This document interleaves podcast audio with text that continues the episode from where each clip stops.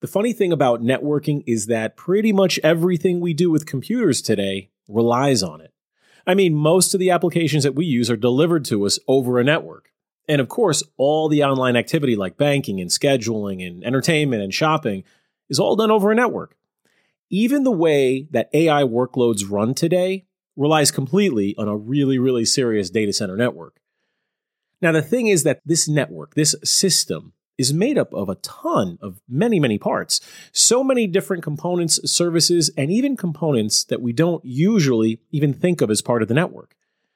So, how do we understand what's going on with this system? And how can we actually run this system and make sure that applications get to where they need to go? This is the idea of total network operations, which is sort of a network operations framework being developed by Scott Robohn, a veteran network engineer, veteran trainer, and a co founder of the Network Automation Forum. And in this episode, we'll be unpacking what total network operations is and why it's pretty much necessary to run most networks today. My name is Philip Gervasi, and this is Telemetry Now. Scott, thanks for joining today. Really appreciate it. Uh, and it's really been great to get to know you uh, over the last few months or so, especially with my interaction at the Network Automation Forum, having attended AutoCon uh, in Denver recently, um, having some really good conversations kind of, you know, in the hallways off to the side. And, and then since then, even actually, wait, I take that back. We met prior to that like a year ago. I was going to say, do you remember? I, I actually reached out to you yeah. about producing podcasts. Mm-hmm. And that was our very first conversation, I think, just about a year ago. So, yeah, absolutely. I do remember that very much, actually. And so, uh, yeah, so, and here we are. So thank you for joining. Before we get started though, I'd like to like give you an opportunity to introduce yourself to the audience. I think folks are probably pretty familiar with who you are now because AutoCon was a huge success and it was all over tech news, tech media, the tech social media influencers and all that. But in any case, maybe a little bit about your background as well and how you came to be where you are today. Sure. Let me say right back at you in terms of getting to know you and spending a little more time, uh, especially as we worked up to the NAF event in Denver. And since mm-hmm. then, all good. I've got 30 plus years in the industry. I hate to say that. We don't have video associated with this, but you'd see the gray hair, so you would know. And the grandchildren count keeps going up. So things I'm very, very, very thankful for. So I had a formal education in industrial engineering which many people like to joke about being imaginary engineering or the liberal arts of engineering. There you go. But it gave me a systems view that has come back very helpfully recently, and we'll touch on that later. But I came out of school bitten by the network engineering bug. Um, I did some projects in grad school that made this networking thing really interesting. My first job out of university, I basically found ways to do networky things um, as side projects uh, in addition to my normal duties. And that helped me land at Bell Atlantic, you know, part of the, one of the, the baby bells as a precursor to Verizon. You know, went from there, not directly, but spent a lot of time at Juniper Networks. Um, there's probably some interesting uh, conversation we could have there about Juniper and HPE today. After working for corporate employers for you know, those 30 plus years, I really wanted to uh, break out and do my own consulting work, which I planned for uh, 18 months ago and pulled the trigger on just about a year ago. And uh, that's what enabled me to have the flexibility to work with Chris Grundemann and co-found the Network Automation Forum. So white knuckle ride of uh, of my career so far. You mean the last eighteen months, and then your work with NAF, right? Correct. Yep. Yeah, yeah, yeah. Very cool though, and I'm really glad that you and Chris chose to do that. Maybe we could talk a little bit about why you chose to do that as well. But I will say that I'm glad because I think probably one of the biggest networking focused events out there, like specifically networking, right? Network engineers. It's probably Cisco Live. And obviously, it's very Cisco focused because it's Cisco Live, which is totally fine. I built my career on that. Uh, but I loved it, and I still do. I haven't been in a couple years, but there really aren't that many enterprise networking events out there, conferences, small or large. There haven't been aside from that. And now I'm starting to see you know, with AutoCon, focus on network automation for sure. Mm-hmm. But still, I, I, I remember going there and sitting there in that in that big hotel conference room, whatever they call it, like the ballroom in Denver, and I'm like, I know like a third of the people here. You know, these are my people. And so that was awesome. And then of course the the the local network user groups that the USNUA is now just exploding in popularity. I know that you are leading the very inaugural Virginia network user group, correct? Correct. I'm sure it will have happened by the time this publishes, but uh, Thursday, January 18th, which is one week from the time we're recording this, we're ready to kick it off in Northern Virginia and, and the DC suburbs. Very, very excited about it. I think we have 35, 40 folks registered so far. We'll see who who shows up on that evening. Yeah, that's fantastic. Really glad to hear it. I think that that along with uh, what we had net DevOps days, we had AutoCon. There, there does seem to be this new resurgence of definitely smaller but high quality, very high value events, very specifically for networking, enterprise networking, and maybe again, you know, more on the automation side or, or more on. Uh, I went to an SD WAN thing that was obviously specifically about WAN routing and SD WAN. And I'm starting to see those, and, and that's awesome because there are just so many on the service provider side there's, I mean, there's like a DevOps days every other month or every month, I think. So there's so many other things going on out there that it's cool to see our niche of technology, networking in particular, really just growing, uh, at least the community growing and coming together again. Right. No, I totally agree. Yeah, yeah. Uh, your background is mostly on the service provider side because you mentioned Bell Atlantic. So I'm just taking a guess here. Correct. Full disclosure, I actually worked building and operating the enterprise network within Bell Atlantic, but obviously okay. got exposed to what is this SONET SDH thing, you know, T1s, T3s, things that no one recognizes anymore. But yeah. uh, got a good start there. It was a great place to learn a lot. Yeah. I learned about all those things, but I admit I didn't use a lot of that. Right. Uh, and you're right. This is a this is an audio only podcast, so nobody can see the gray.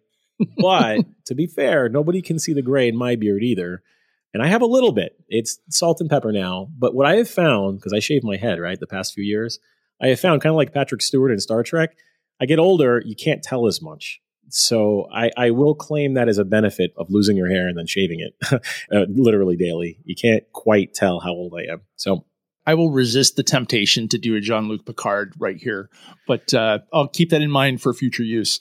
yeah, yeah, okay, very good. And I also see on your hat, you're wearing a Syracuse hat. Um, Absolutely. Yeah. So you're from Central New York originally, or you live yeah. there? Born and raised in Syracuse. Uh, went to school in Rochester.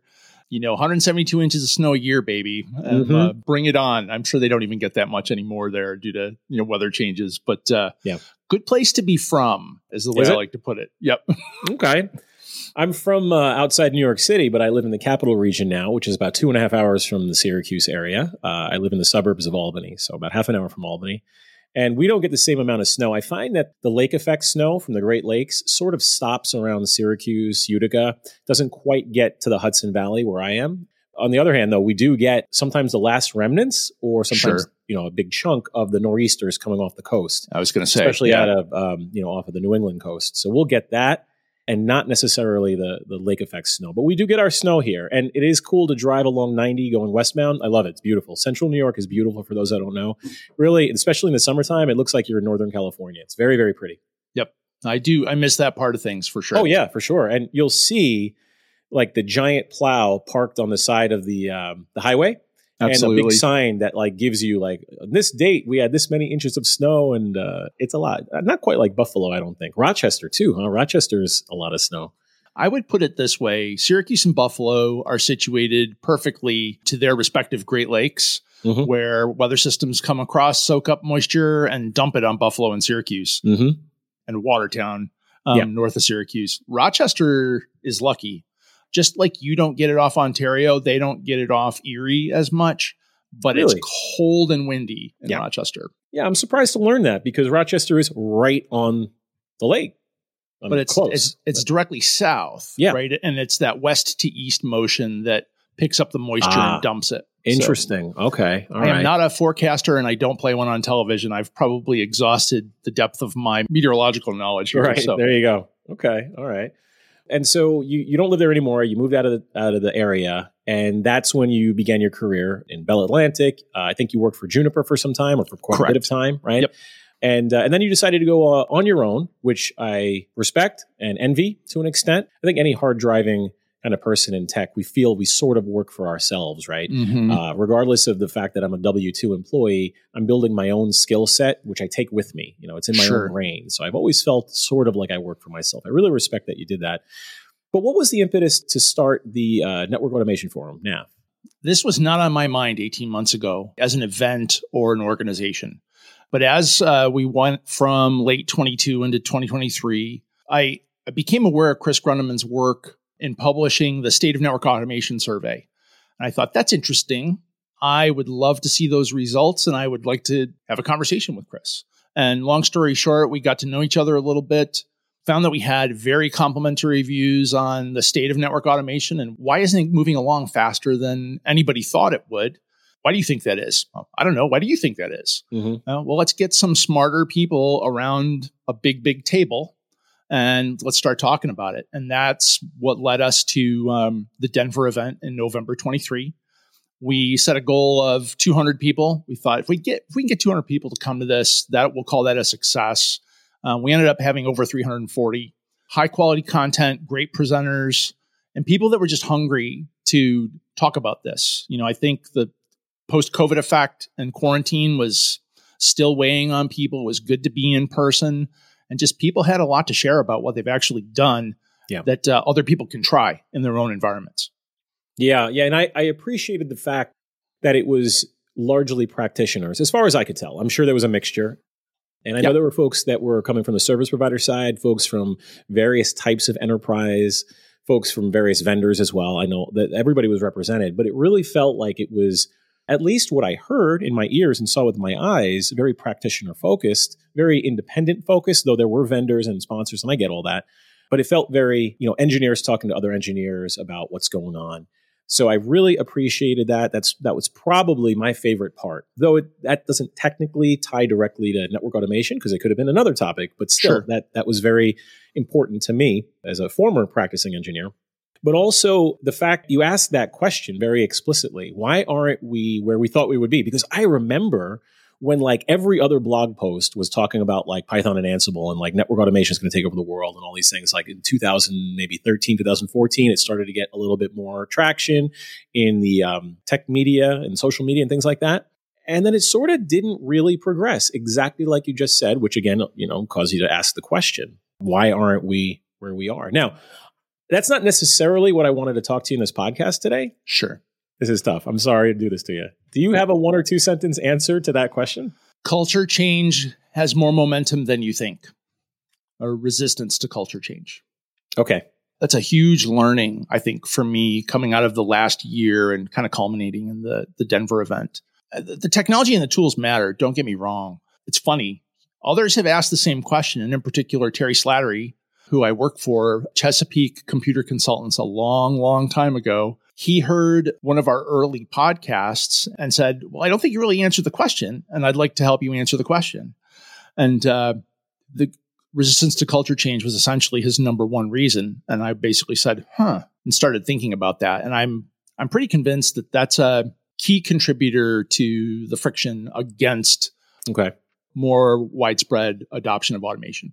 So it's not necessarily that there's a technical stumbling block. Like all the devices out there are completely closed. We're not able to access them in a programmatic way. And so it's just something that we can't do technically. Or we don't have the tools. There's no such thing as Python hasn't been invented yet. So we can't do anything or whatever, whatever you're using. Terraform doesn't exist. So we don't have a, a means, a technical means. Those aren't the problems. You're saying that it's really largely based in, in people. Yeah. And yeah. there are things we can tease out of that, right? One dominant factor today, I think, is the hype and fear around AI. You know, if you think okay. about it, AI is a another form of automation, or at least it's very, very adjacent, right? And maybe a superset, depending on how you think about it. But there is the comparisons to Skynet, these things becoming sentient and taking on a life of their own. And I don't want to be out here saying, hey, folks, there's absolutely nothing to worry about. Of course, there are things to be concerned about and think about. And uh, you can drive to a much bigger question of AI helping us understand what it means to be human. That's maybe another podcast. Mm, but uh, it's a scary podcast. Or it could be a very encouraging one, actually. Yeah. Okay. But hold that thought. I don't think AI is going to come along and replace people anytime soon. A more likely scenario is to be replaced by somebody who knows how to leverage AI tools. I'll use my horribly overused analogy you know, the movie Aliens, you know, Sigourney Weaver at the end in the big uh, loading dock exoskeleton, enabling her to uh, defeat the uh, super scary hybrid uh, human alien. I think AI is more like that suit, not like the alien. Yeah. it's what can give you superpowers to, you know, mm-hmm. if we go MCU on this conversation. Yeah. Yeah. That makes sense. I've always looked at these technologies as augmenting an engineer, adding to, not taking away, certainly not taking away and, and, and not replacing. So, you know, there may be a day when uh, we have a commander data like AI, right, with a positronic brain. I like to allude to Star Trek a lot, Scott, just so you know, if you come back as a returning guest, which I hope you do, we'll be discussing more and more Star Trek as we talk more and more about AI. This is not a problem. That's cool stuff. And I think that a lot of people look at AI and other technology in general in the light of fiction. Like literally, they say, oh, well, I'm scared because I saw those movies. like, you, you know that those are like, that's Hollywood, right? That's not real. You, you don't need to have that fear. Like you got to detach those two things. But if that's all you know, that's all you know. I mean, what else? You know, what else does popular culture have? Not everybody's out there with a computer science degree and learning n-gram models and things like that. But what I'd like to do is talk to you about something specific. Yes, we could definitely talk about what, why automation isn't where it is or where we think it should be, excuse me. But I want to talk to you about an idea that you had, a concept called total network operations and how that ties into automation, of course, how that ties into this uh, drive towards programmability, programmable networks, maybe tied to AI. I don't know. And of course, how networking as an industry and as a practice is changing. So, can you give me a quick definition? What does total network operations mean? I know what network operations is, I think, and uh, and I know what the word total means, but what does that mean combined together? So, to sum it up, as a result of work that we've done in the last year, very focused on automation, I kind of took zoomed out and had a broader view of okay, automation is one discipline or set of disciplines that we need in operating networks. There's a lot of change happening in the tools coming to bear for automation. The way I put this together, point one and point two. Point one, zoom out of the silo and look at the system as a whole. Really engage in systems thinking.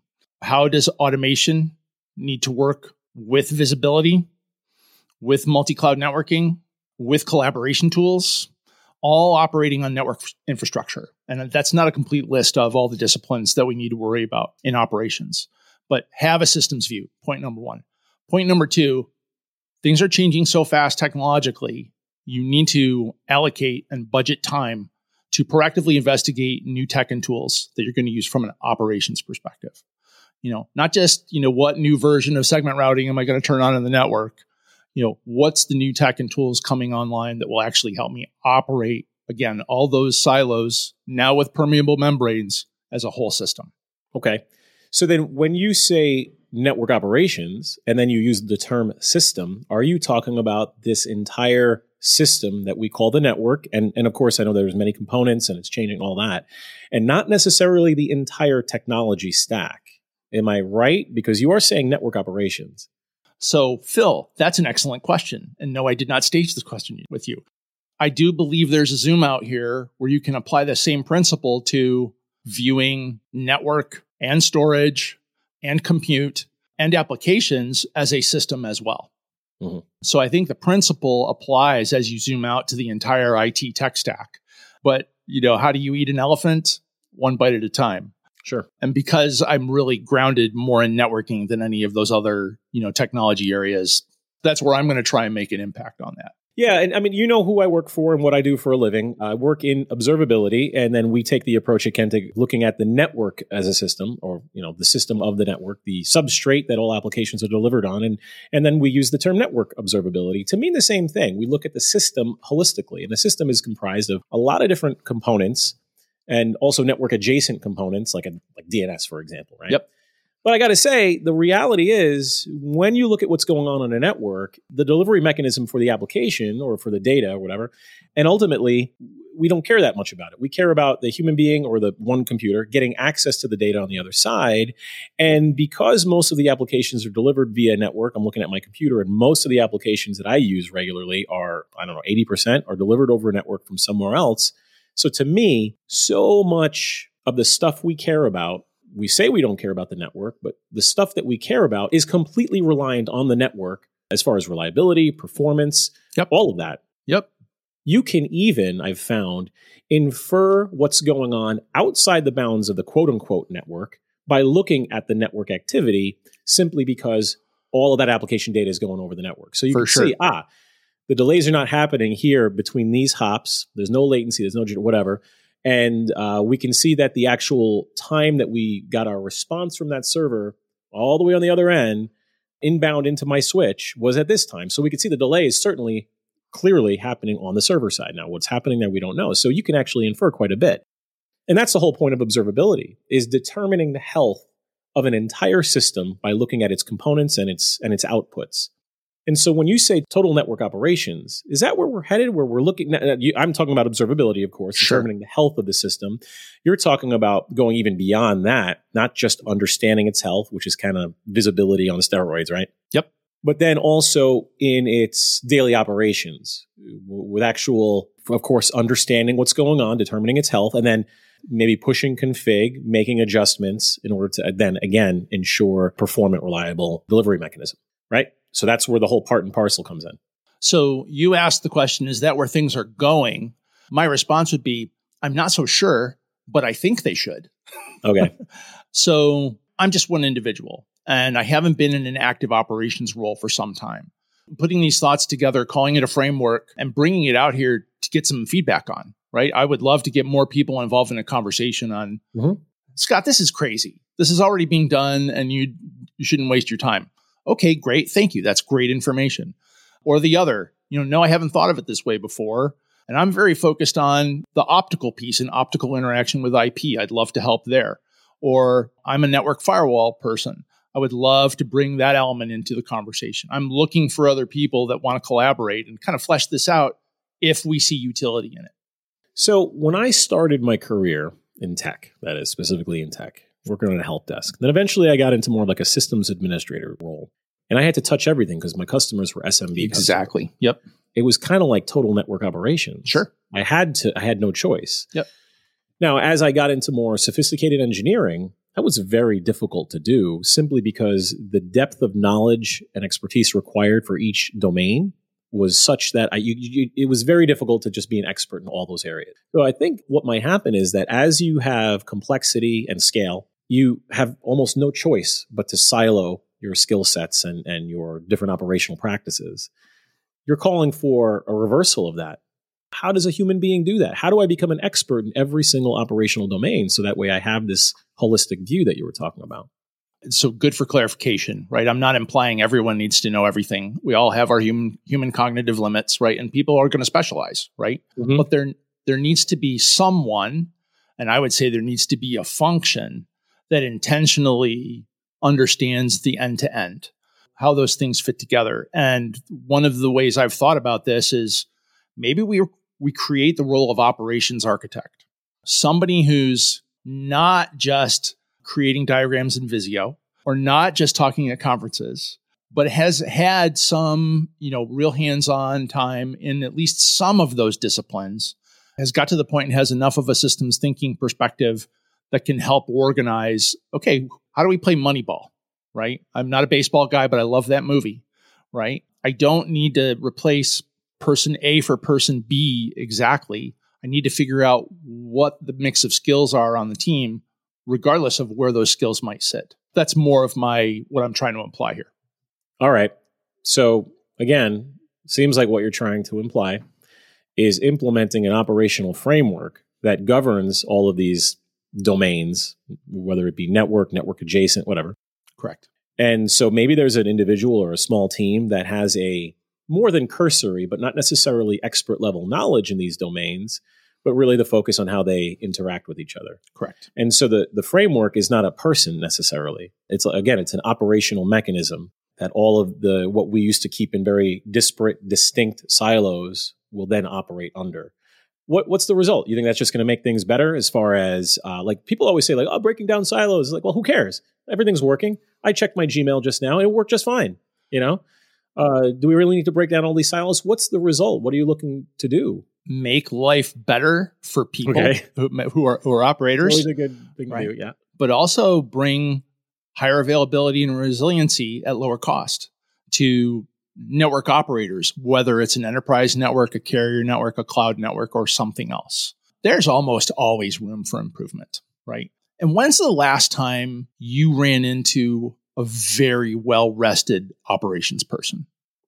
okay. It's a good point. You know, I feel I feel pretty strong, uh, confident in making that statement. Right. Yeah. You know, I made an allusion earlier in the conversation to some things from early in my career, actually my academic career, kind of coming back around 30 plus years later. At the Denver NAF event, one of our keynotes, John Willis, who comes out of the DevOps arena primarily, but has done a lot of work applying those concepts to networking. He's where I got the challenge to really start thinking outside of your own silo. And so the way I took that was okay, I've been really hyper focused on automation for the last 12 to 18 months. What else should we be stitching together here? He actually referenced a 1940s, 50s through the 80s um, statistical process control uh, luminary named W. Edwards Deming, D E M I N G. And uh, Dr. Deming was someone who, post World War II, really worked to help improve uh, manufacturing quality in the United States. Didn't get a lot of traction here. Actually, went to Japan and helped Japan accelerate and uh, really grow their manufacturing and, in particular, auto manufacturing businesses and kind of leapfrog quality in the US. And it was really eye opening. This is a guy I studied as an undergrad industrial engineer. Uh, never ever thought about applying any of his concepts to IT disciplines, let alone networking. You know, my eyes were kind of opened, and I went and I read um, Willis's book, Deming's Journey to Profound Knowledge, which sounds hoity-toity. It's actually a really good book if you if you're grounded in the manufacturing world. And then a follow on he recommended called the Phoenix Project. Have you ever heard of that? Oh yeah. Okay. I remember reading that. I'm in the middle of it right now, actually. Are you? Okay. So there's a lot of talk of process and observing bottlenecks, work in process or WIP being a killer for any system. If you have a function or a workstation where WIP is piling up, inventory is piling up, that's the weak point. That's the constraint for the whole system. Right. Yeah. We can think about that in terms of lots of network operations or other operations roles where there are people in certain functions that just get consistently slammed. How do we think about flow control? I'm not talking about TCP windowing. Right, right, yeah. Across the whole system, right? Not just with this Python script or not just with these Ethernet interface errors or not just with, you know, my Slack integration not working. Some of the things you said reminds me of when I learned about lean and when I learned about control theory from years and years ago and how that's now being that's basically the the fundamental idea behind observability. So the same idea again, looking at the many components that exist within a system and how they are operating and how you know a component could cause the the health of the entire system to degrade which is what you're talking about right exactly. now yep. How there's a bottleneck in one area and it could be in, in, in, an operational context. So there's some config that's pushed or some you know script that's running or some activity in this sense we're talking about the network or in this conversation we're talking about the network but right. the thing is that the network is just so much so i, I really want to make sure we understand uh, as far as the audience is concerned that when we're talking about the network think about everything involved with delivering an application to you right down to your phone or the computer that you're sitting in front of it's a tremendous variety of devices and devices that really that a lot of people don't associate with the network many of them are, you know, they're in the cloud. You don't own them. You can't really do much with them except just trust that they work. And again, going back to what I do for a living, then understanding that I always use that term. It's like the difference between seeing and understanding. Yeah, I can see more stuff on a graph, but sure. how does this particular component relate to the performance of this co- component? Why is it that when I swing BGP peers from data center A to data center B to do some like, you know, routine work, you know, and I want to swing my traffic over, why is it that all my DNS resolution times like go in the toilet? That right. makes no sense. Like what what's going on? So understanding how components fit together and where there's a bottleneck, you said, um, ultimately to me will then help me determine why applications are performing the way they are, which is the whole point of this thing. Some of those applications are mundane, right? You're using Office 365 to write out your shopping list. Or, you know, like the 911 services in your city, you know, running over an IP network. So they can be mundane or the operation uh, literal like people operations in your hospital. They could be very, very mission critical. Yep. Uh, so that's how I see like the result here. Yes, I agree with you, making my life better as a, as an engineer, right? Or whoever's out there still doing engineering, not me anymore. Making life better, making your job more efficient, and things like that. But ultimately, it's to make applications more performant, more reliable, and to this system to work better because we do rely on it. It's life and death in a lot of Absolutely. situations. Yep. I- you might disagree with me here. I got two things I want to say. I'm going to play kind of the devil's advocate. I hate that term, by the way, but I'm, I don't know another an- another term. One, do you remember when folks were advocating for network automation 2015, 2014, and they were saying, ah, it's a good way to you can automate away the mundane tasks so you have more time to do more interesting work. And I was always like, what? You're going to help me like do this stuff better so I can go do other work that I don't want to do? Like what how, what that's not a compelling reason to me for network automation or for programmability or for what we're talking about now, total network operations. What's more compelling is making the system work better. So yeah, I, it, my life is better, true, because there are fewer faults and the end users in our case, right, our customers, quote unquote, are happier. Sure. That was never a real compelling thing. The second thing you also might disagree with me on is I don't know, is networking really changing that much? You go talk to folks in operation and they're like, yeah, I had to configure, you know, my root bridge today. Oh yeah, I had to configure, I had to troubleshoot this thing and I was, you know, doing a MAC trace on Cisco switches. Okay. Or like, yeah, I set up OSPF. I left the defaults because it's easy and blah, blah, blah. And you talk to people and they're like, yeah, you know, granted, maybe it's an SD WAN box instead of like a, you know, ISR, ASR. Right. But it's not, I don't know. I wonder, is it, is it really that different? Let's talk about both of those and, and, Okay. and briefly on your, your first point. Automating away mundane tasks so I can do more interesting work, not being a compelling reason. And I actually would agree with you on that. By itself, that's not enough of a reason to engage in structural wholesale change with automation. But there doesn't have to be mutual exclusion here. Sure. Okay. people can get benefit, like we just talked about there, and also make the entire system work better. Mhm. It's kind of a meta point from Deming, where in his process analyses, he very intentionally took responsibility off individual performance and put it on the design of the system and associated processes. Now, I'm not sure I'm fully on board with him because individual performance does matter, but you really do need to ensure that your processes are designed well and functioning well. And I would say my experience in three decades of network engineering, man, it was the wild, wild west for a long time. And it was so cool. Your, your pedigree didn't matter. You know, piece of paper, no piece of paper. If you could do if you could configure that AGS plus or insert favorite network device name here, um, if you could make it work, you're in and you could. And on one hand, that's awesome. On the other hand, it does kind of uh, inspire hero syndrome Mhm. and really making people like to be the hero all the time. The technology has moved so fast that we haven't put as much time and effort, I think, into designing process and making sure that's working well. Some some shops have done a much better job of it than others. I don't want to make it sound like a, a blanket indictment, uh, but there's room for more focus there. Remind me what your second point was. I'm sorry. No, my second point was really all about how has the networking industry really changed that much? We're still passing packets, and now I have SD WAN instead of an ISR. Sure, I'm using the cloud, but it's still like routers at AWS and switches, isn't it? So there have been some other interesting podcasts and other information out there addressing that point. There was a great podcast late last year from Packet Pushers between Greg Ferro and uh, Jana. I cannot remember her last name, but they often do, I think, the heavy networking podcast together. And they asked the very same question. And I would highly recommend your listeners go check that out. I can't remember the, the exact episode right now. But the answers were basically yes and no. Is network really changing?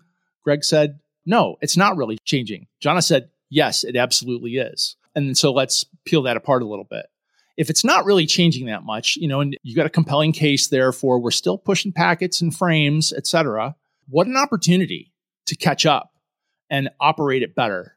If the technology isn't really moving that fast right now, let's kind of catch up on the operational side Good point. and bring that in line. Mhm. So I think there is an element of truth to that thread. The other side is, well, AI and AI enabled tools are bringing some interesting things, both to changing the network infrastructure and the way we can operate on the network infrastructure. And I would say the emphasis on GPU clusters for AI training and operations is going to be a pretty promising growth area for folks that want to be involved in that networking for probably the next five years or longer. Mm-hmm. Doesn't mean it's necessarily super complex. You see the emphasis in the last year on how Broadcom is trying to do more here, play a role, but other network equipment vendors too, really, really focusing on that use case. That's yeah, that's interesting. But then to go back to you know Sigourney Weaver, Ripley in Aliens, now I've got new tools that are empowered by this new technology to get over my human cognitive load limits. Right? You know, we had the little snippet of conversation earlier. We're not asking everybody to understand everything but these tools embedded in products exactly like yours mm-hmm. to do data reduction, to connect dots that a human yeah. may not see readily, and to be able to get more meaningful information out of lots and lots of data. I'll, I'll pause and breathe there. Sorry for the rant. No, not a rant. In fact, uh, I have a kind of a roadshow presentation called Finding Meaning in the Data, which is just that. Using these tools allows us to you know analyze data faster more efficiently and be able to find insight in ways that we just weren't able to unless you got a whole team of like phds from mit and even then you're still waiting for people to do the work. So being able to do that faster because of the complexity of networking. And I, I was just arguing that it hasn't really changed that much it's not that I think that networking hasn't changed. I mean, we it's gotten complex in the amount of devices that we use, the types of devices. Sure, now I got these ephemeral like Linux networking stacks inside of containers I got to take into account. Still TCP/IP, it's still stuff. So that's what I mean by like, yeah, it's more complex, but it hasn't changed at the same time, right? I got load balancers I don't own, so I got to get like this dribble of flow that the provider will give me. I got to incorporate that in there. So you got all this information, and now do something meaningful with it to make the system better. So finding meaning in the data. So what would you say then are the the domains or the disciplines that we're talking about within networking? Are we just talking about basically network engineers and cloud engineers? What are the domains that you're talking about under this umbrella of total network operations? So the the ones that come to mind for me, and I don't I don't count this a comprehensive list, right? But just the the seven or eight buckets. Mm-hmm. Sure, work in progress you know, first of all, the operating the infrastructure and still using the CLI for different flavors of network gear. That's a discipline in and of itself, right?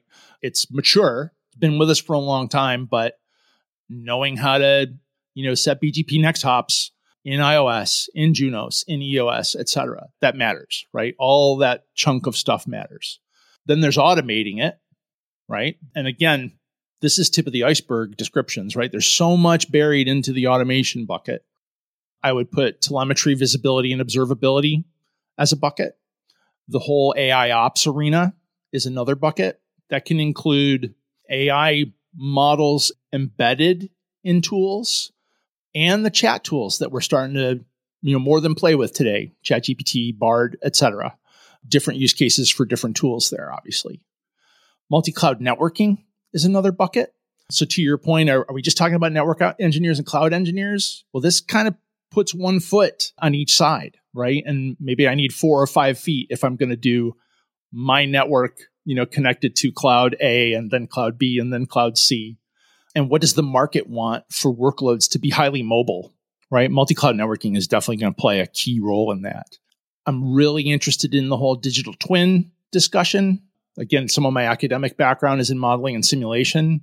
And I scratched my head for the first 10 years in the business. Why don't we do more modeling of networks? And the short answer to that is because we won't believe it unless we see it work in the lab. And having a model or even just VMs running on x86 or, you know, Kubernetes based, container based models, it's not the same as working on real hardware. And the last bucket I'd call out here is, is security, in particular network security we do a really poor job of integrating you know that into the bigger picture and i think there's there's better room for that. Lots of other things we could talk about there. Again what what collaboration tools have to do on top of this? What about optical and ip there are other adjacent technologies i think that are all in scope here. It really feels like you're talking about an operational framework. Whether there's a this this one person who's got this understanding again eh, not, not more than cursory but not expert level understanding of how these these domains operate loosely and then but really focus on how do they interact, how do they fit together. And then you get the experts in a room. So it's not that you're advocating for somebody to know all these areas and be an expert in all these areas. And it's great if you can be have a good solid knowledge in all these areas, fine. And a lot of people do, right? But it's really having the operational framework that combines those areas under maybe there's some hierarchy there to again uh, ultimately then produce a better operating system. You know, having a, an automation specialist, having somebody who's really familiar with uh, ML models and how to apply them and how to tweak an LLM to produce fewer hallucinations and things like that, and how to train models in the first place, and your security engineer and having that. I mean, so you asked the question: Is this is this anything new? I mean, it's kind of what we've been doing for a long time, sort of, isn't it? I mean, back in the day, I didn't we didn't have Zoom. We'd get on a like a WebEx, right? Even before that, we got on an audio only bridge. We got an, I remember those two, a conference call, yep. right? And you'd have the 12 people responsible for each domain, and then usually a project manager that knew very little about any of them, right? And you're trying to troubleshoot a problem, figure it out, or, or whatever it was. You are sort of advocating a more formalized, structured version of that, right? Correct. Yep. Again, to my preamble, right? I'm not saying this is necessarily anything brand spanking new. But if there's a little little revival and a re-emphasis on the concepts needed, let's do that. Let's put a finer point on it. But combined with the fact that key technologies are are moving very fast today, maybe make this different this time around. Maybe. I'm not I'm not 100% sure in that statement, but AI is certainly a candidate for that. Sure. And ultimately, I don't think it matters if it's something that we've done for years and years and years, even prior to technology existing the way it does today. It's just you're trying to create the framework and formalize it, like you said, right? Putting a finer point on it so that way we can implement it in such a way where we really are doing it. And it's not just like ad hoc random conference calls and we're literally winging it half the time. And then, like me as the engineer, as soon as I'm like, yeah, pings work, I go back on mute. I'm, I'm not participating. And there's nobody that really knows that holistic view of how all of this stuff fits together. We're all just sort of checking the boxes of, all right, that domain works, this domain works, this domain works. All right, well, and what else could be the problem? You know, are we missing any domains? You know, where's the server guy? Yeah, we got all the same people in the in, in, in the in the room, but it's a different approach. You are talking about a very very explicit framework of understanding how those things fit together. That's I think would be a, a differentiator between just people getting together and collaborating over the years, right? For sure. And I would even take that one step further. Maybe, maybe it's a baby step further. Intentionally allocating time and resources to look at the new stuff that's coming down the pike that almost oh I see almost yeah. never happens in an operations team. You know, look, there's a lot about operations that's you know the bottom rung on the ladder, and everything you know what flows downhill, and people in ops end up catching lots of stuff that people let slip that way down. Yeah. Being more intentional and investing in the operations layer, I think that's a very good thing. It's a very Deming esque way of approaching it. Mm. So today, it's safe to say 2024. Sometimes I don't like to say the date or the year because you don't know when the, the pod, but it's it's the beginning of 2024. You mentioned things kind of flowing downhill. What about within operations? Is there a hierarchy of, of domains and disciplines there? Like, is it the network engineer that gets the brunt of it? But, you know, the AI ML person, they're the rock star today. What, what, what, would you say is sort of the preeminent domain discipline that we should be focusing on? Maybe to improve. I don't know. Maybe I'm asking the question the wrong way. No, it's it is a great question. There's certainly a risk of what you're saying. Look, as people in tech, right? we know what it's like to gravitate towards the shiny objects, right? I want to work on the new cool thing. And, oh, yeah. And that's mm-hmm. not a bad impulse, right? I think you need strong leadership to be watching out for things like that and helping balance when imbalances like that come into play. It's a horribly generic answer. I'm sorry. But you're, you know, okay, I'm the new AI person on the ops team. And therefore, since I'm on the most new important technology, I uh, I get to call all the shots. It's like, well, no, yeah you need somebody dampening that behavior. You know, BGP mm. dampening as a as a as a as a paradigm for life is not a bad Very thing. Very good. So, yeah, something to be watched for for sure. This is out of the packets and circuits. It takes real people watching these dynamics, knowing about their people, and actually caring about them. And you know, what are we trying to accomplish for our employer? Right. Both matter. It always comes back to people. It really does. Yep. Sounds like then this fits right in line with the work that you've been doing with specifically network automation and, dare I say, orchestration, if we can differentiate the two. We can. Yeah, yeah. Again, it goes right in line with that, considering that to automate a system rather than just automate pushing like interface descriptions, but going into any complexity, which was probably transcending into the orchestration realm, you have no choice but to have an understanding of the entire system as a whole. Correct. Yeah, I mean, the way I see it is having a completely programmable infrastructure. I mean, let's go back to something very mundane. I wiggle the wrong wire and I have a BGP adjacency go down. Yep. Like from literally physically like play, playing with a wire where like some twisted pair was like messed up. That layer one, right? BGP adjacency goes down. It kicks off an entire convergent reconvergence, right? Some application is now being hosted out of a different data center. You know, all sorts of things are happening as a result of something that you can like maybe say is very now. Should that happen? That's a different question, right? There should be some SRE there that's like, all right, that's a silly thing. We should not have all that stuff cascade from like a wire being touched. But in any case, that's how I look at it. You have all of these individual components operating within the system that you're trying to orchestrate and make programmable. And, and if any one of them kind of isn't well understood, it can affect the health of the entire system. It almost certainly will. We love the cloud term blast radius, right? Oh, yeah. It could be a small blast radius, but it could be much bigger than you think, right? Yeah. So to wrap up this conversation so far, Scott, what would you say are kind of the biggest takeaways as far as how one should start thinking about this entire network, this this system that we call the network? I would recommend starting in the place that I started on this think about the bigger picture. Think about the system.